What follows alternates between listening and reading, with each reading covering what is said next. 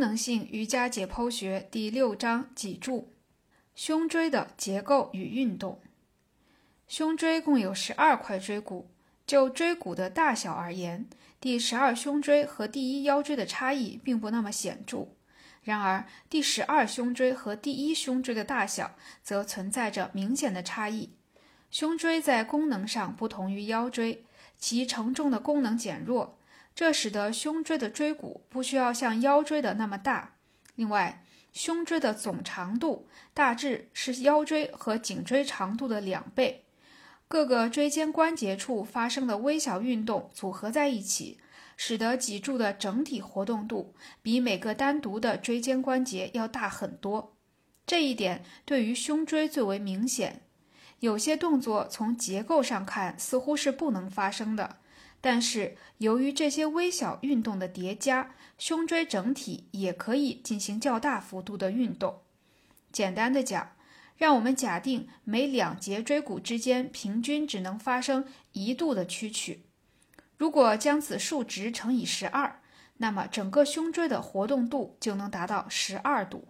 让我们来看看胸椎的棘突，你能顺着自己的后背摸到它们。留心感受一下它们的形状和排列的变化。靠近胸椎底部的棘突比腰椎的棘突要稍长一些，且它们并非从椎骨后方水平伸出，而是略向下方伸出。沿着胸椎继续向上，在中部，棘突向下倾斜的幅度越来越大，它们之间的间隙也变得很小。再往上，棘突的长度又略有缩短。它们之间的间隙又变大了。在胸椎的顶部，棘突的倾斜角度和在胸椎底部的差不多。胸椎棘突的这种特点能在一定程度上体现胸椎可以发生什么方向的运动。另一个只存在于胸椎的因素也影响着这段脊柱的功能。每一块胸椎的椎骨都和一对肋骨相连，椎骨的两侧各连接着一根肋骨。位于最下方的是两对浮肋，如前文所述，之所以叫做浮肋，是因为它们不像另外十对肋骨那样与位于身体前侧的胸骨相连。上方的十对肋骨从与胸椎的连接处开始向前延伸，包裹胸腔，并通过肋软骨与胸骨直接或间接相连，从而构成胸廓。我们需要记住这一点。因为它对于我们思考胸椎的活动方式很重要。另外，由于胸廓保护着重要器官心脏和肺，所以它必须十分坚固。前文提到，在腰椎小平面关节的关节面基本上是和身体的矢状面平行的，但这种关节面的朝向从第十二胸椎起有了变化。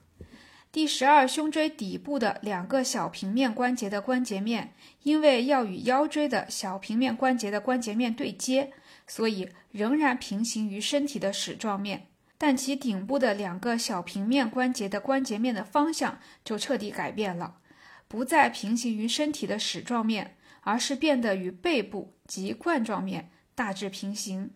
这导致胸椎和腰椎在功能上存在巨大的差异。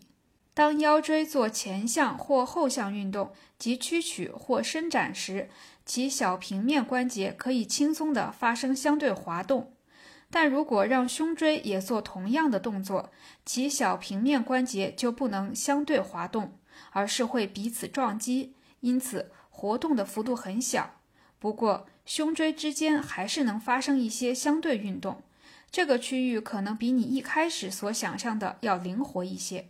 除了小平面关节的关节面朝向不同之外，我们还要记住，胸椎的棘突是朝下的，而且几乎能彼此接触。由于小平面关节的朝向和棘突间的相互挤压，想要拉伸胸椎是很困难的。而在接近胸椎顶部的位置，棘突间的间隙又变大了，而且小平面关节的关节面朝向也发生了变化。从而使相应的脊柱节段能够进行更大幅度的运动。在颈椎处，小平面关节的关节面朝向呈现出连续性变化，而不是像腰椎与胸椎间的那种突然的转变。我们继续来看胸椎的其他运动。如前文所述，胸椎的小平面关节和一部分棘突都会限制胸椎的伸展。而在胸椎屈曲时，虽然棘突的走向并非最适于屈曲，但它们本身不会过于限制这个动作。限制胸椎屈曲的主要因素是身体前侧的胸骨。如果胸椎屈曲幅度过大，胸骨就会承受很大的压力。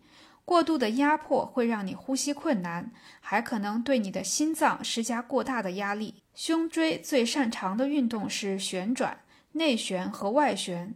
胸椎小平面关节的关节面朝向和棘突都不会限制这种转动。不过，小平面关节本身和肋骨却会对旋转产生限制作用。小平面关节本质上属于滑膜关节。这意味着它们具有由结缔组织构成的关节囊，这些小关节囊会限制关节的旋转，而肋骨扭转所产生的力也会给胸椎施加压力。另外，肋骨之间的薄层肋间肌如果过度紧张的话，也会限制胸椎的转动。最后，胸椎还能进行一项重要的运动，即侧屈。小平面关节对这一运动的限制非常小，或几乎没有。限制这个动作的主要因素是肋骨，在身体弯向的那一侧，肋骨之间最终会相互挤压或撞击，而对侧肋间肌的柔韧性则影响着另一侧的肋骨间可以分离到什么程度。